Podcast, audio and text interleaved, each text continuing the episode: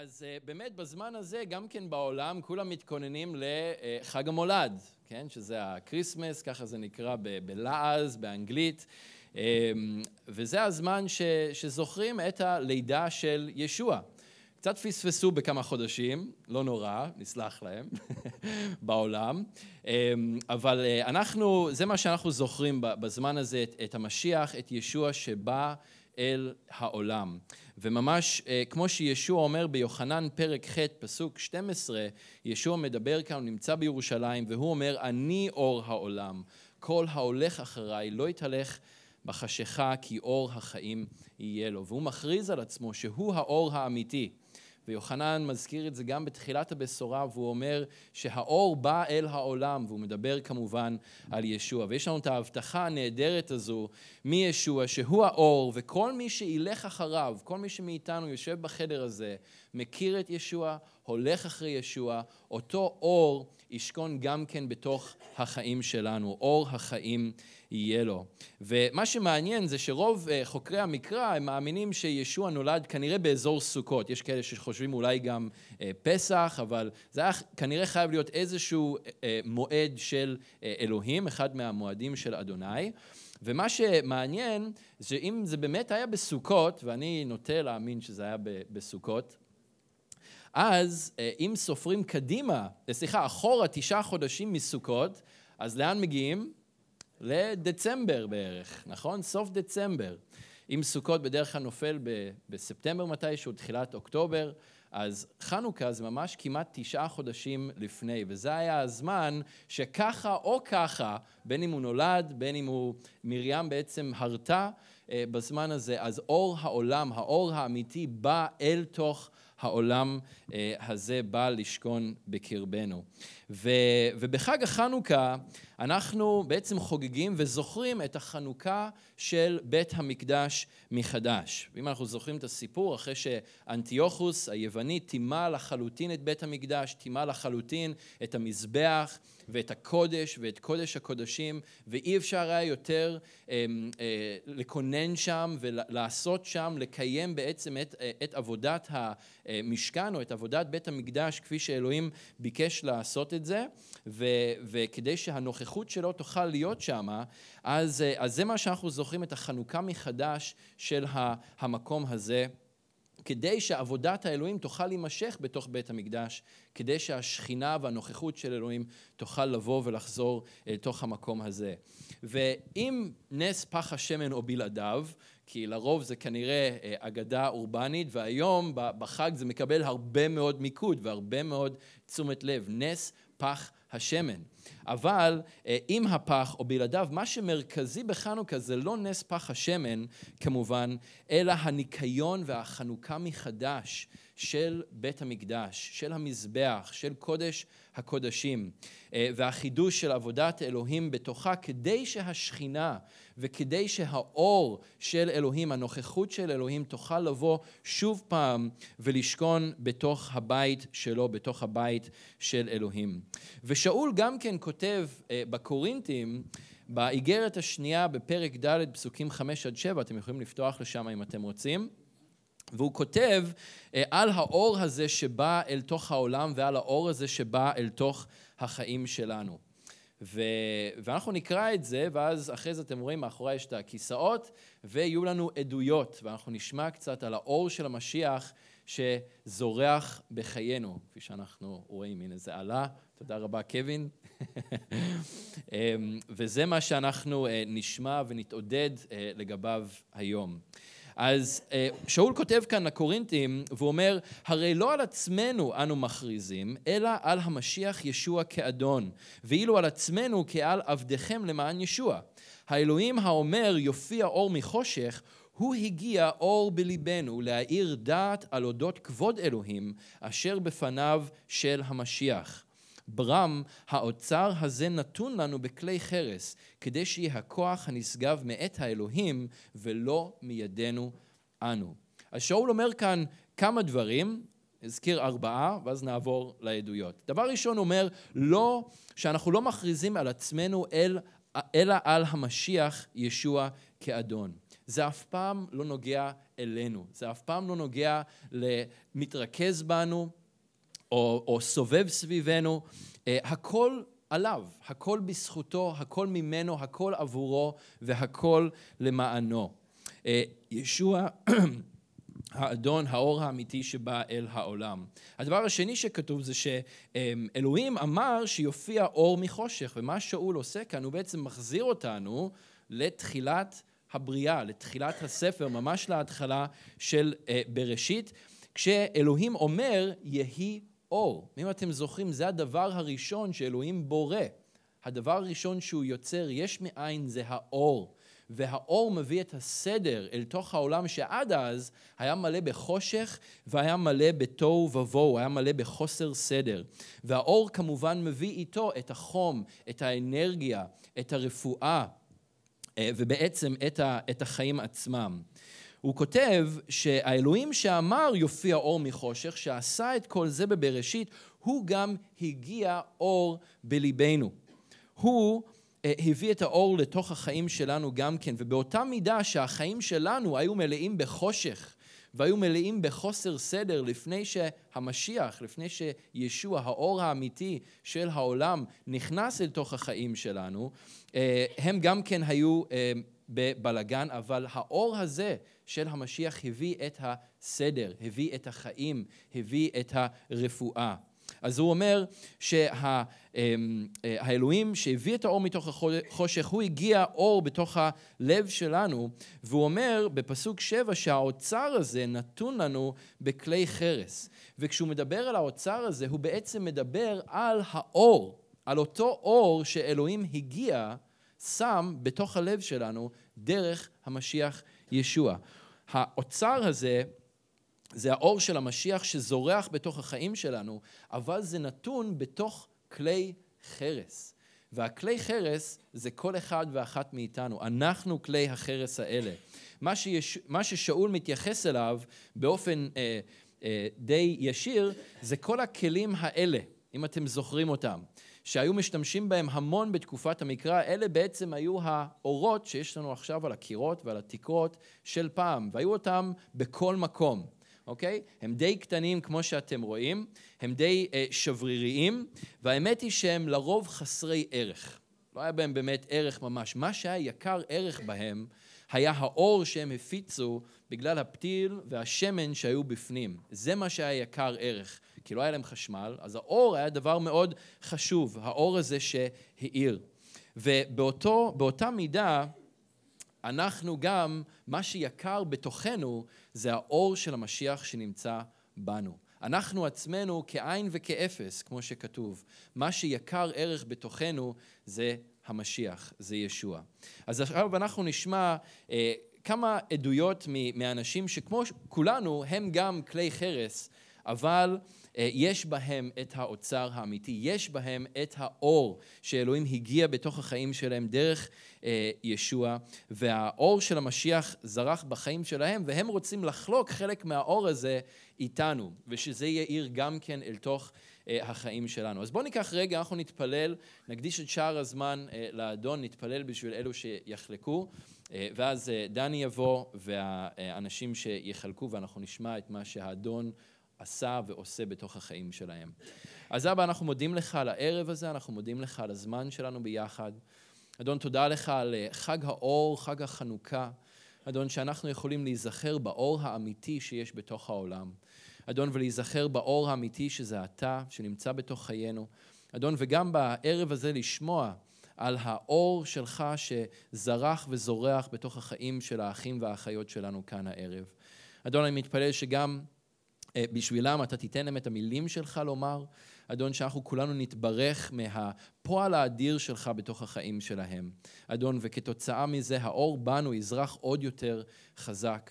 אדון, וכשאנחנו יוצאים אל תוך העולם מחדש, אה, בסוף הערב הזה, האור שלנו יזרח עוד יותר חזק בעולם שמלא בחושך סביבנו. אז אנחנו מקדישים את הזמן הזה בידיך, מבקש את הברכה שלך על אה, כולנו בהמשך הערב, בשם ישוע. אמן. אוקיי, אז דני, המיקרופון עובר אליך. טוב, אז אה, ברוכים הבאים לסלון שלנו. כן. אז אה, תכף אנחנו נשמע, כמו שסטפן אמר, אה, מספר עדויות של חברי הקהילה. ואני אהיה קצת כמו שוטר, כי יש לנו כמה אנשים ואני אמדוד את הזמן. אז אלו מכם שאתם נותנים עדויות, אז לא לכעוס כשאני אומר לכם יאללה. אז כן. אז את העדות הראשונה אנחנו נשמע מהאחות יקרה בקרבנו שמשמשת גם בתור שמשית, אה, ואנחנו, חנה, בואי בבקשה.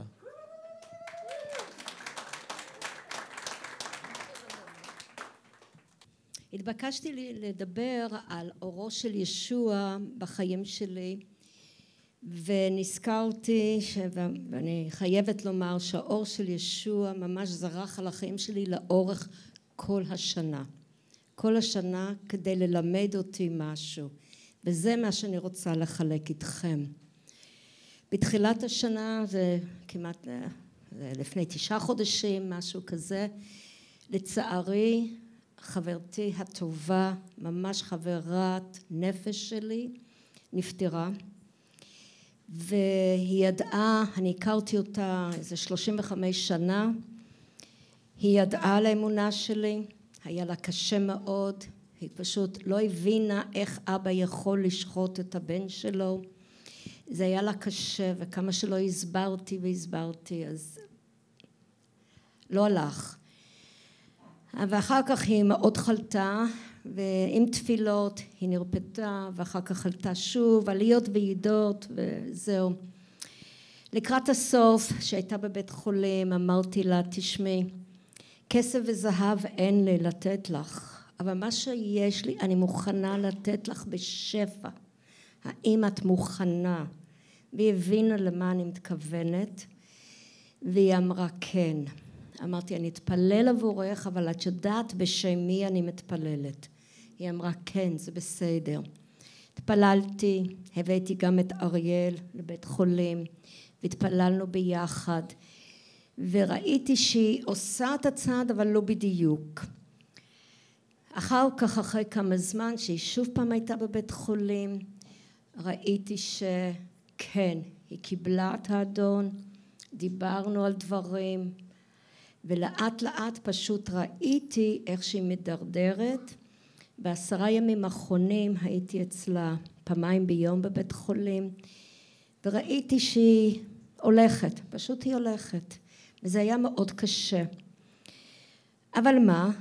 הלילה האחרון שהיא הייתה עדיין חיה עמדתי על ידה וידעתי שהרוח שומעת וזה כולנו יודעים הרוח שומעת אבל באותו לילה זה הפעם הראשונה שראיתי שהרוח שמעה היא הייתה לגמרי חסרת הכרה מסוממת לחלוטין כמו שעושים עם כל האופיום מסוממת ולא לא הגיבה ולא הסתובבה בכלל, לא זזה בכלל.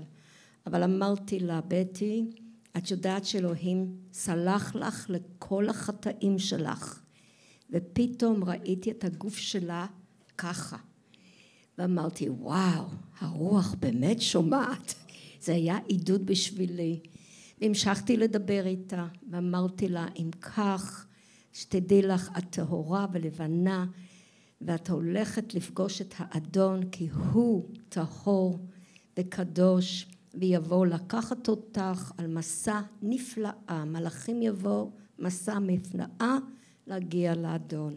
נתתי לה נשיקה וברכות, אני אקצר, ולכעבור כמה שעות היא נפטרה. זאת אומרת, היא החזיקה, החזיקה, אבל זה היה לה חשוב כדי לדעת שהיא טהורה, נקייה, הכינו אותה, היא מוכנה לפגוש את הבורא. זה היה האור של כל השנים, היא ראתה את האור שבתוכי, וכאשר קרה מה שקרה זה היה האור בשבילי, כל כך היה עידוד בשבילי. כעבור חצי שנה, שוב פעם אני במצב כזה עם חברה טובה, חולה מאוד, ולאט לאט היא הייתה מגיעה לקהילה, אני לא יודעת אם אתם זוכרים, שהייתה יושבת לידי, וגם כן שנים, עשרים ומשהו שנה שהכרתי אותה, והיא הייתה קשה, אגוז קשה. אבל לקראת הסוף, כאשר אני התייאשתי ואמרתי, די אלוהים, היא בידיים שלך, זהו, אני עשיתי כל מה שביקשת ממני, ללכת לדבר ולהעיד והכל, עשיתי. זהו, אני, אין לי, לי אין תקווה. אז אלוהים שלח לי את רינה, והיא אמרה, חנה, יאללה, הולכים, נוסעים לבית חולים, אנחנו לא נותנים לה לעבור את הקו הזה, להיכנס לעולם הבא, בלי להכיר את ישוע. אז ביחד, אני דיברתי עם המשפחה, היא הייתה מדברת עם, עם עזה. וכך זה היה ביחד. ויום אחד באמת, אינה שאלה אותה אם היא מאמינה, היא אומרת כן. רינה אמרה לא, זה לא מספיק. במילים שלך, עם הפה שלך, את חייבת להגיד שאת מאמינה שהוא המשיח שלך, שלך ואת מגיעה אליו. ועד שאת לא עושה את זה, את לא תמותי. היא מאוד רצתה למות. את לא תמותי עד שלא תעשי את זה. ואז, ואז אחרי שפתאום לא היה אף אחד על ידה, רק אני ורינה, התפללתי עבורה, עבור ה... טוב, התפללתי מה שהתפללתי, מאוד קיבלה את זה, ואני רואה שהיא מסתכלת, מסתכלת, אני אומרת, עזה, מה את מסתכלת? מה את רואה? אז היא אומרת, אני רואה שם את אלוהים. אמרתי, אה, זה היה בשבילי עוד עידוד, אור עבורי. ואמרתי, יופי עזה, את הולכת למקום הטוב. והתפללתי עוד, וכעבור יומיים גם היא השתחררה והגיעה לאמונה. כעבור כמה חודשים, מה אני אגיד לכם, היה לי שנה, יצחק שלנו פה גם הלך לעולמו והאור שם והוא היה מאמין, מאמין חזק שהכיר את אדוני וידע את הפסוקים בעל פה הנפש שלו כל כך הכיר את אדוני הרוח הכירה. האור הזה העדות בשבילנו זה שאפילו בימים אחרונים שהוא לא הבין מה שקורה איתו הוא לא היה מוכן, הוא לא היה מסוגל לדבר פיזית אבל ראינו הרוח יודעת והרוח הייתה תמיד שמחה אני כבר מסיימת. כבר שמעתי. הבנתי שהרוח הייתה שמחה כי הרוח הכירה את אדוני את המושיע שלנו והוא הלך להיות עם האדון. זהו זה האור של האדון. יש לי עוד המון סיפורים אבל הזמן שלי תם. תודה רבה חנוכה שמח. כן, תודה. תודה לאל על הנאמנות של האדון ובוא אני רוצה שנתפלל עבור חנה. אבינו שבשמיים תודה לך עבור חנה אבא עבור המתנה הזאת שנתת לנו כאן בקהילה ואנחנו מודים לך על העדויות הנפלאות אדון ועל הדרך שבה השתמשת בה. אנחנו מתפללים שאתה תמשיך אבא לברך אותה ולהדריך אותה ושהיא תמשיך להיות ברכה כאן בקהילה ולכל אדם שאתה מביא אל תוך חייה. אנחנו אכן מודים לך עבורה ומברכים אותה בשם ישוע. אמן. אמן. תודה חנה טוב, אז אני רוצה להזמין עכשיו את אחינו גידליה, אה, גידליה ונפל. שלא מכיר את גדליה, גדליה הוא מהחלוצים של הקהילה הזו. אה, וממש אה, אנחנו מכירים כבר הרבה שנים והלב שלו זה לבשר את הבשורה וראיתי אותו בהמון מצבים לא פשוטים ואיך שאדון השתמש בו באמת להביא את אור המשיח בחיים של האנשים. אז גדליה, חלק מה שבלבך. האמת היא שעד הרגע שהתיישבתי כאן, לא ידעתי על מה אני רוצה לדבר אפילו. אבל הקשבתי לחנה, ואני אמשיך בערך באותו קו. אבי נפטר לפני 11 שנה, ושנים, שנים הייתי מדבר איתו וזה היה מעצבן אותו. אבא שלי היה עיתונאי, קריין ברדיו, בחדשות, 40 שנה עבד בכל ישראל.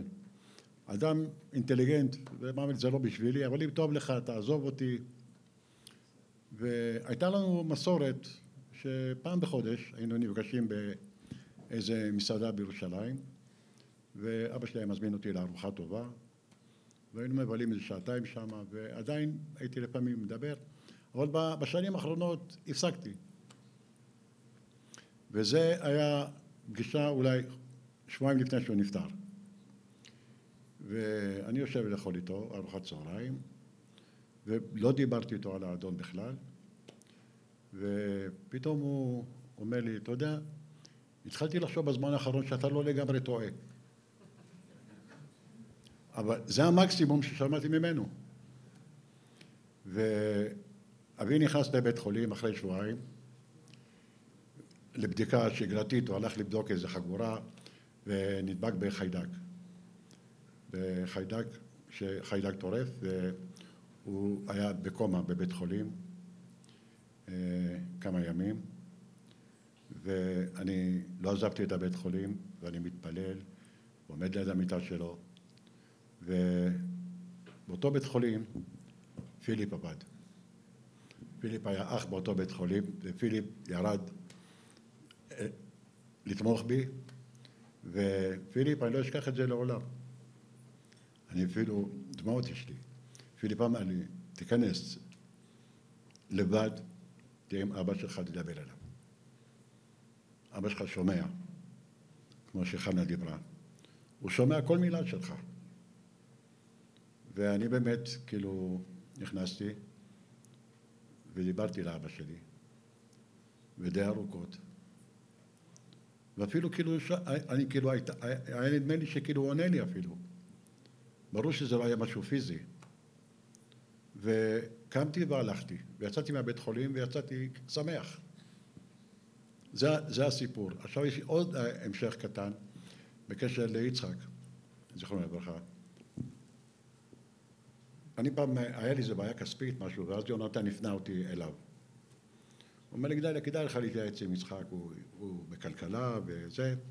ואז ישבנו פה למעלה, והוא הביא לי טופס, גדליה תמלא, אמרתי לו, לא, אני צריך סך הכל עזרה, אני, אין לי אובר, אין לי חובות, ואני בסך הכל לא, לא מספיק לי המשכורת שלי, אני צריך... ואז הוא אומר, אתה יודע מה גדליה, אני מכיר איזה מספר טלפון של אה, עבודה לפנסיונרים. ואני, אני, ת, ת, תנסה את זה. באמת נגמרה הפגישה ואני מרים טלפון, ואני מרים טלפון, ואומרים לי, לא, אבל יש לנו מספר אחר. אם אתה מעוניין לעבוד עם אנשים מבוגרים. וזה בכלל, אני ואנשים זקנים, וזה לא אני. וכשאני, וכשאני באתי הביתה, הבנות שלי במיוחד צחקו עליי, אבא אתה יכול לעבוד עם זקנים? וניגשתי באמת למשרד הזה, קיבלתי עבודה. ואני יכול פה לספר סיפורים, זה בערך שנה וחצי שאני כאילו מתעסק בעבודה הזאת. וזאת עבודה של ביסור. אני פשוט אה, מביא את האור לבתים האלה, ואני, מאותו זמן אני מרגיש ממש מסופק מה, ממה שבאמת אלוהים נתן לי, לתת לאותם אנשים שהם אה, אולי בשנה האחרונה, אולי בחודש האחרון של החיים שלהם, לשמוע את הבשורה. והיו לי כמה תגובות מפתיעות, מפתיעות. ותפילה בתוך הבתים האלה הבאתי, ואני מאמין שהאור בא למקומות האלה. ואני באמת מודה לאלוהים על יצחק, זכרונו לברכה, שהביא אותי כאילו בדרך לא דרך לעבודה שאפילו לא חשבתי שאני אתעסק בה. זהו, זה פחות או יותר.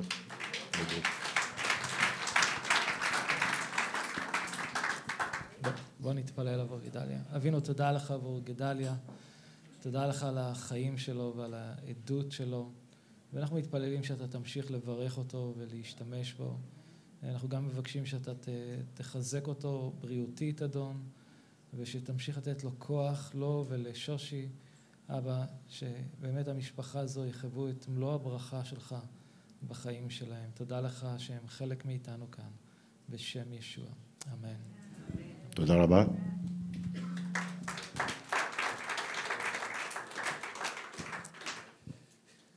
טוב, אני רוצה להזמין את אלנה אה, לבוא. היי, שלום אלנה. שלום. אה, ערב טוב, אני אלנה. אה, זה חזק? כן, זה בסדר. אה, אז ככה, הסיפור שלי הוא לפניי היו סיפורים מרתקים. שלי זה פשוט, אבל ברור. אמ, אני אלנה, אמ, אני אם לשלוש בנות, אני אלמנה, בעלי חלה בסרטן לפני ארבע שנים אה, ונפטר לפני שלוש שנים. בעקבות הסיפור אז נשארנו לבד, אין לי אף אחד בארץ אה, וגם אה, נשארנו עם חובות וגם נשארנו להילחם עם המשפחה שלו בקשר לכסף ולירושות וזה מסובך. בקיצור תבעו אותי, המשפחה תבעו אותנו לבקש מאיתנו סכום כזה אסטרונומי. נראה לי ששלוש מאות שבעים אלף שקל. על דברים שאני לא עשיתי ועל דברים שבעלי כביכול עשה. והלכתי לעורך דין. הלכתי לעורך דין כי תביעה הייתה די מסובכת ומאוד מורכבת. וחיפשתי עורך דין הכי זול כמובן, אז מצאתי אחד הכי זול, 48 אלף שקל, ביקש ממני 48 אלף שקל. אני מוגבלת באמצעים, הבעלי השאיר לי חובות, אני משלמת הוצאה לפועל, אני המפרנסת היחידה, הבנות שלי בנות 11, 13, 15 ואין לי מאיפה לשלם 48 אלף שקל. התחננתי לעורך דין והעורך דין אמר שאפשר לשלם בתשלומים, 2,000 שקל בחודש. התלהבתי בהתחלה והסכמתי כי במקום לתת סכום כזה גדול בבת אחת אמרתי בתשלומים אני אקח נראה מה אני אעשה אני מסכימה אז התחלתי באמת התחלתי לשלם אלפיים שקל בחודש אבל זה מאוד מאוד זה סכום משמעותי זה משכנתה פשוט. ושילמתי ארבע חודשים ואחרי ארבע חודשים אני הבנתי שאני לא יכולה לסגור את החודש. אין לי כסף לקנות אוכל פשוט. ירד פשוט היה לנו מאוד קשה לחיות. והתחלתי להתפלל אמרתי אני לא יודעת מה יהיה אין לי מושג אני לא יודעת מאיפה אם אני אם אני מוותרת אז אני צריכה לשלם את הסכום של שלוש מאות שבעים אלף שקל. אני צריכה אני לא יודעת איך להילחם. ויום אחד קיבלתי טלפון מעורך דין ואמר את זכאית קיבלת חמותך כי בינתיים גם חמותי נפטרה. היה שם איזה משפט איזה עניינים. בקיצור קיבלת ארבעים אלף שקל. הסכום שלך זה שכל המשפחה מאה עשרים אלף שקל ולשלוש כי לחמותי היו שתי בנות ובעלי אז התחלק לשלוש ולנו ארבעים אלף שקל. עכשיו זה בדיוק מה שהיה חסר. זה בדיוק מה שהיה חסר. עד השקל האחרון העברתי באמת עד השקל האחרון העברתי לעורך דין. טוב זה לא בא, בא בתשלומים אבל זה לא משנה. זה סידר לי את כל, ה, כל החיים. עכשיו לא רק זה. שילמתי והכל מסודר. עכשיו אנחנו מתקדמים עם המשפט ולפני דיון הראשון הייתי מאוד מפוחדת כי עדיין שילמתי את הכסף אבל יש שם דברים שנאמרו עליי ולא נכונים אז עוד פעם התפללתי ומסתבר שסתם אני פחדתי כי אני הבנתי שיש חוק במדינת ישראל ויש אלוהים למעלה וישוע משיח איתי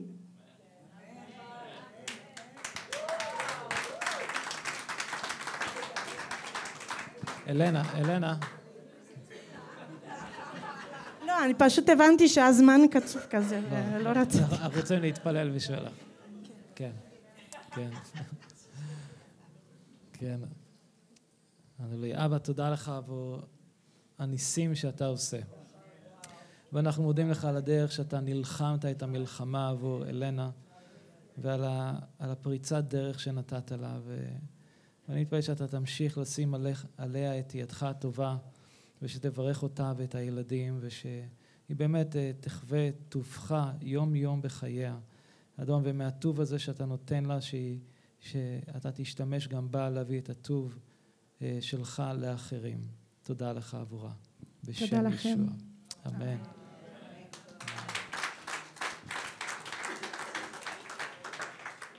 נכון, נכון שזה עצוב ש-99% מהעורכי דין נותנים שם רע לכל השאר? נכון? טוב, אני רוצה להזמין את תמר. היי תמר. מי שלא מכיר את תמר, היא המזכירה שלנו.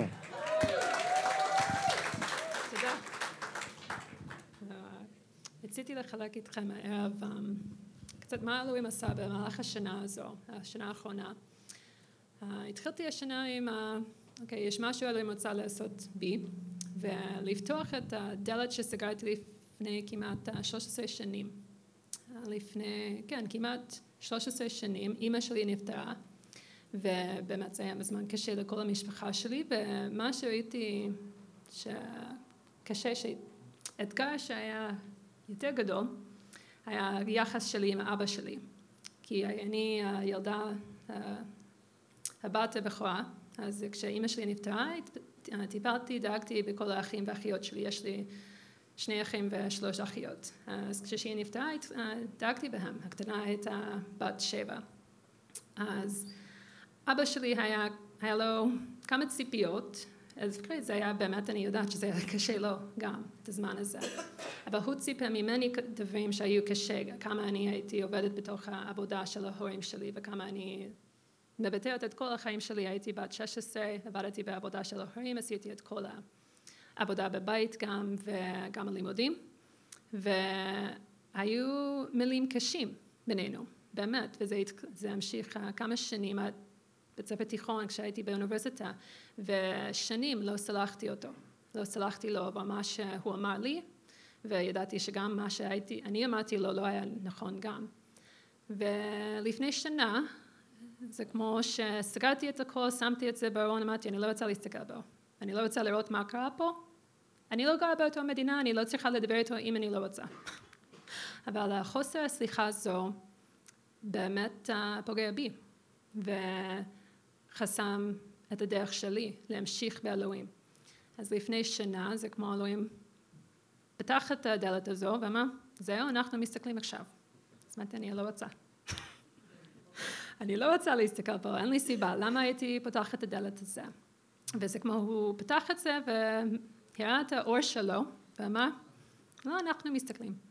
ודרך היועצת הטובה שלי התחלנו באמת לראות מה קרה בי כשאני לא סולחת לאבא שלי ואיך זה באמת סוגר את הדרך שאלוהים יכול להשתמש בי. אז היה תהליך, תהליך חודשים שאלוהים שם את האור במקום הזה ואמר בסדר לאט לאט אז הגעתי אמרתי אני יודעת מה אני צריכה לעשות אני לא רוצה יודעת מה אני רוצה לעשות אבל uh, הגעתי למקום uh, בחודשים הזה להבין שזה לא איך, איך אני מרגישה, זה לא תלוי באיך אני מרגישה, שזה לא תלוי שאני לא יודעת מה התגובה שלו. אם אני אומרת המילים כאלה, מה הוא עושה? מה אבא שלי עושה כשאני אומרת את זה? ופחדתי באמת, כי אני יודעת איך לחיות ככה. אני יודעת איך לחיות עם החוסר חוסר סליחה הזו. אבל אם אני אומרת לו, אני, אני סולחת לך, אז מה קרה עכשיו? אני לא יודעת איך להתנהג, איך, מה זה היחס שיהיה לנו. אז כן, הגעתי למקום, אמרתי, אוקיי, אלוהים, אני, מוכן, אני מוכנה, אבל אני פוחד, מפחדת להגיד את זה. אבל עם המון תפילה, עידוד, תמיכה מכמה חברות טובות, התקשרתי אליו ערב אחד, ודיברנו קצת, ובסוף אמרתי לו, אני סולחת לך, אבל כל מה שקרה, כל המילים הקשים, כל הקשים שהיה לנו בזמן הזה, והוא אמר, בסדר, אוקיי. אז אמרתי, בסדר, ערב טוב. אבל בי, בימים, אחרי, בימים אחרי הדיון הזה, השיחה הזו, בי זה כמו, אלוהים משחרר משהו בי. שראיתי, היה את החופש נפש כזה בי, שאני יכולה לפתוח את הארון, לראות מה אלוהים רוצה לעשות בי, מה הוא מוכן לעשות, ועכשיו אני במקום שהוא יכול להתחיל, אם אני מוכנה לקחת את הצד הזה.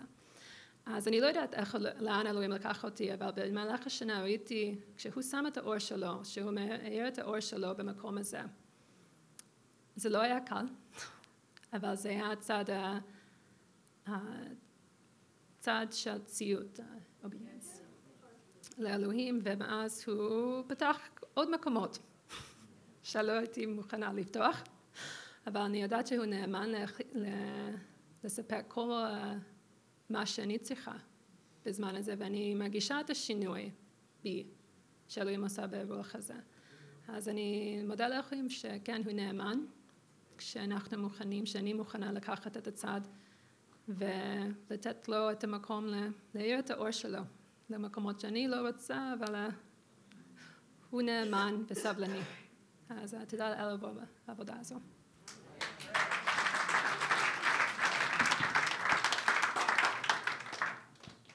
היי, תודה לך עבור תמר, ותודה לך על השירות שלה כאן בקהילה. אבל אנחנו מודים לך, כן, על העדות הזו, אדון, ועל החסד שנתת לתמר לציית לך ולציית לדברך. ואני מבקש שאתה תמשיך, אבא, לפעול בחיים של תמר ולרפא את הקשר שלה עם אבא, שזה יהפוך להיות קשר כל כך טוב ועמוק. אבינו שבשמיים, שאתה תיגע בכל המשפחה שלה, שגם עדיין לא יודעת אותך, אדון, שאתה תושיע ותגלה את עצמך. אנא אדוני, ברך את תמר כאן עם, אה, אה, עם... ואתה מכיר את כל הצרכים שלה, אדון. תפגוש כל צורך בחיים שלה. אנחנו מברכים אותה בשם ישוע. אמן. אמן. אמן. תודה.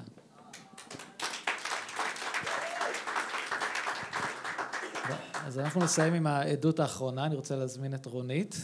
רונית, אה, רובכם מכירים את רונית, אבל אה, רונית, באמת יש לה לב לבשר את הבשורה, ובמיוחד היא, היא איכשהו תמיד מוצאת הזדמנויות לבשר לישראלים על ישוע. ואלו מכם שמכירים אותה, הכרנו את בעלה תום, שעכשיו עם האדון. אה, ורונית אלמנה, אבל היא ממש ברכה וחלק מהמשפחה שלנו, אז בבקשה. תודה. תחלקי. תודה. אמ, אני רק רוצה לתת לכם טיפת רקע, שתבינו עם מי יש לנו עסק. יש לי שכן שגר מתחתיי. זה כאילו שהייתי מספרת לכם השטן גר מתחתיי. אה, זה לא, זה לא מוגזם, הבן אדם הוא פדופיל, מורשע, הוא אה, בן אדם רע, הוא פשוט בן אדם רע. הוא קם בבוקר ונראה לי שהוא מחפש מה אני יכול לעשות להזיק לאנשים. אני מעולם לא נתקלתי בבן אדם כזה. אני ארבע שנים התפללתי שהאדון ייקח אותו. האדון לא ענה על התפילה שלי. אז אחרי ארבע שנים הבנתי צריך לשנות את התפילה. אתם לא מבינים מה קורה בבניין שלנו, שישה דיירים, אתם חושבים זה כמו סרט, זה כמו טלנובלה רעה. ואני לא רציתי, אני נורא, אני התאהבתי בדירה, אני שמעתי את האדון אומר לי אני רוצה שתגורי שם, אבל, אבל אמרו לי אנשים, ניגשו אליי אנשים ואמרו אל תלכי לגור, הבן אדם הזה ממש מסוכן. ואני לא מחפשת אתגרים בחיים, יש לנו מספיק אתגרים בחיים. הבן אדם הזה הפך לאתגר, תאמינו לי. זה כאילו אתה גר מעל נחש וכל רגע אתה מחכה שהוא יבוא ויקיש אותך מאיזשהו מקום. הוא מפחיד, להסתכל עליו פיזית הוא לא מפחיד. אבל הוא בן אדם מפחיד, תאמינו לי. עכשיו אה, אנחנו מדברים ארבע וחצי שנים אני גרה בדירה הזאת ונפגשתי יום אחד עם אה, חבר טוב שלי שאיתו אני נפגשת כל כמה שבועות והוא אומר לי אני מאמין, אני התפללתי ואני מאמין שאת צריכה לבקש ממנו סליחה. אמרתי לו סליחה?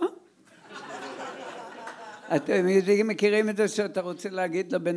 טוב הוא אומר אני שמעתי אבל אני הולכת מספיק זמן עם האדון והאדון אומר לי אני בזה אני אומר שאת צריך, צריכה לבקש סליחה. רציתי לתת לו רשימה של ארבעים דברים למה הוא צריך לבקש ממני סליחה.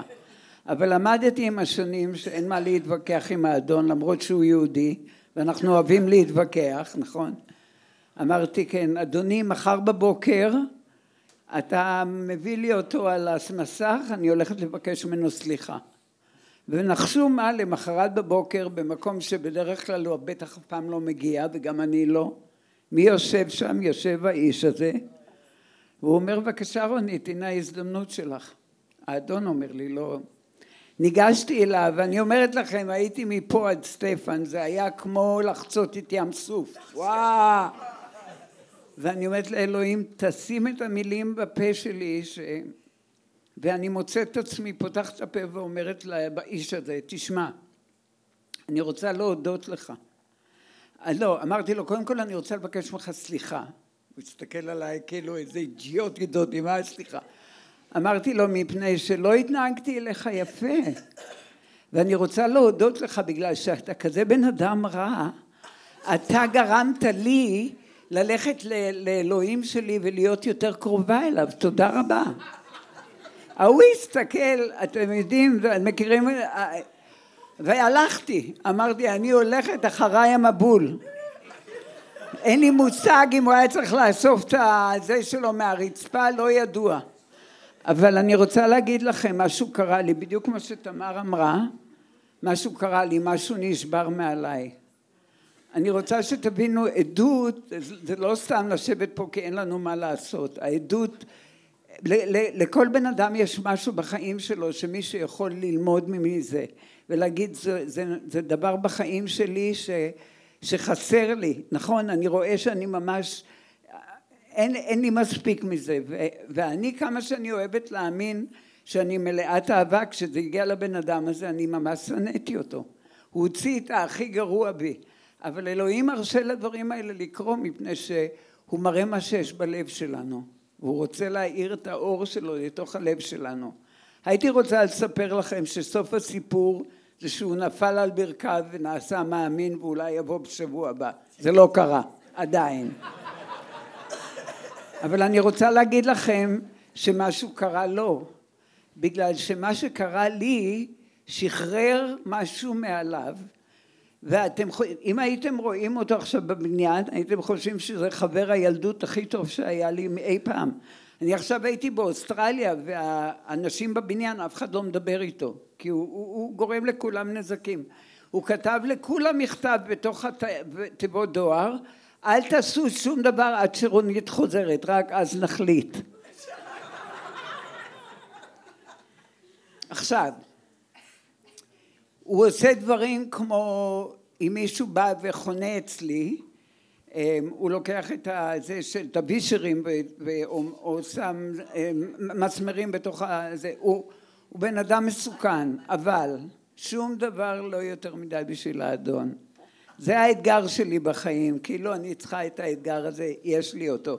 הוא במסך שלי עכשיו אני צמה ומתפללת בשבילו ומאמינה שהוא ייוושע לפני כמה ימים הוא התקשר אליי בערב, הוא אומר לי, רונית, אני הולך למשטרה. אמרתי לו, למה? זאת אומרת, כי יש נזילה מלמעלה מהמזגן של אלה מעלינו, וזה נוזל לי על הגגון ואני לא ישנתי כל הלילה. אמרתי, עשר דקות, אחרי זה אתה יכול ללכת למשטרה, תן לי עשר דקות. הלכתי למעלה, ביקשתי מהם לסגור את המזגן, צלצלתי לבעל הבית, בקיצור הכל הסתדר, הגיע טכנאי, הוא לא הלך למשטרה, הוא כותב לי בוואטסאפ למחרת, תבורכי, זה אדם שלא מאמין באלוהים, מי הולך לברך אותי בתיאוריות שלו, אני לא יודעת. הוא אומר, תבורכי, ממש ישנתי טוב בלילה, תודה רבה. אמ, שיהיה לך יום טוב. בכלל הלקסיקון השתנה, ואני כל יום שולחת לו מסר מארצות הברית על דברים נורא חיוביים. הוא לא אמר לו לשלוח, אני שולחת. אני מאמינה, תשמעו זה בן אדם שהלך למס הכנסה והלשין עליי ואמר האישה הזאת נורא עשירה ואתם יודעים בארץ מעודדים אה, אנשים להלשין כי זה שמלשין מקבל עשרה אחוז בלי שאלות. אל תתחילו להלשין. זה לא שיעור להלשנה.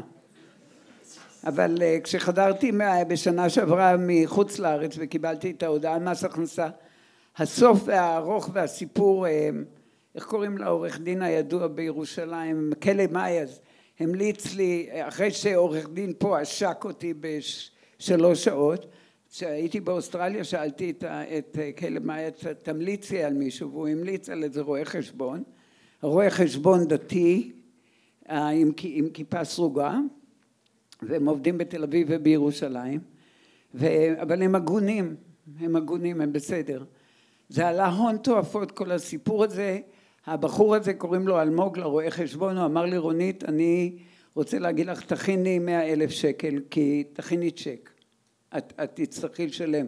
כשניסיתי להסביר לו מתן בסתר, לא בסתר, כן בסתר, אמר אין לך קבלות את מס הכנסה לא מעניין, אין לך מה להראות, את צריכה לתת את הכסף. אני הגעתי למקום, פה הנקודה שאני רוצה שתבינו, אני הגעתי לסוף של עצמי ואני מאמינה שהאדון רוצה שנגיע לסוף של עצמנו. כל זמן שאנחנו מתכננים ואנחנו עושים ואנחנו בתוך זה ואנחנו ואחר כך אנחנו אומרים אמן ומצפים שהוא יעשה את זה הוא לא יעשה את זה. הוא רצה שאני אדע שאין לי דרך אין לי זה כמו ים סוף. מאחוריך המצרים קדימה יש ים, ים לאן תלך? לא היה לי לאן ללכת. אני הגעתי למקום של כניעה טוטאלית. אמרתי אדון אני לוקחת ספר צ'קים אני רושמת מאה אלף שקל מה שאתה רוצה. הוא מצלצל אליי הרואה חשבון אומר רונית המס שלך הגיע. אמרתי לו בסדר תגיד לי כמה. הוא אומר ביטלו לך את המס. אמרתי לו סליחה? הוא אומר ביטלו לך אני בחיים לא שמעתי דבר כזה. אני עובד שנים במס הכנסה. עם מס הכנסה אני אף פעם לא שמעתי שמס הכנסה מבטלים קנס. אז אז פתאום נזכרתי מי האלוהים שלי אז אמרתי לו אלמוג נכון שאתה חובש כיפה? הוא אומר נכון. אתה מאמין באלוהים? הוא אומר נכון. אמרתי לו אלוהים עשה נס? הוא אומר לי רק תרגעי רונית כי, כי הם יכולים לשנות את דעתם. אמרתי אמרתי אלמוג אני לא יודעת איזה אלוהים אתה משרת האלוהים שלי לא משנה את דעתו כשהוא עושה נס זה נס ההוא נעשה מאוד שקט בצד השני ואני מאמינה שגם השכן מלמטה וגם הרואה חשבון וכל מי שמעורב בכל הסיפורים והדרמות ייוושעו בשם ישוע. מצטערת זה לקח המון זמן. לא יודעת איך לקצר. בסדר. כן אדון, תודה לך על, על הניסים שעשית בחיים של רונית ומודים לך אדון על, ה, על הכוח שנתת לה גם לעמוד ברגעים לא קלים. ואנחנו כן מתפללים עבור אותו שכן שאתה תביא אותו לאמונה בישוע המשיח. אבא ושהאיש הזה יהפוך להיות אה, כלי בידיים שלך כלי של כבוד. תודה לך אבא על רונית. אנחנו מבקשים שאתה תמשיך אה, לברך אותה ולהיות איתה ולספק לה את כל הצרכים שלה. תמשיך לפתוח בפניה הזדמנויות לבשר את בשורת ישוע המשיח. תודה לך עבורה בשם ישוע אמן, אמן.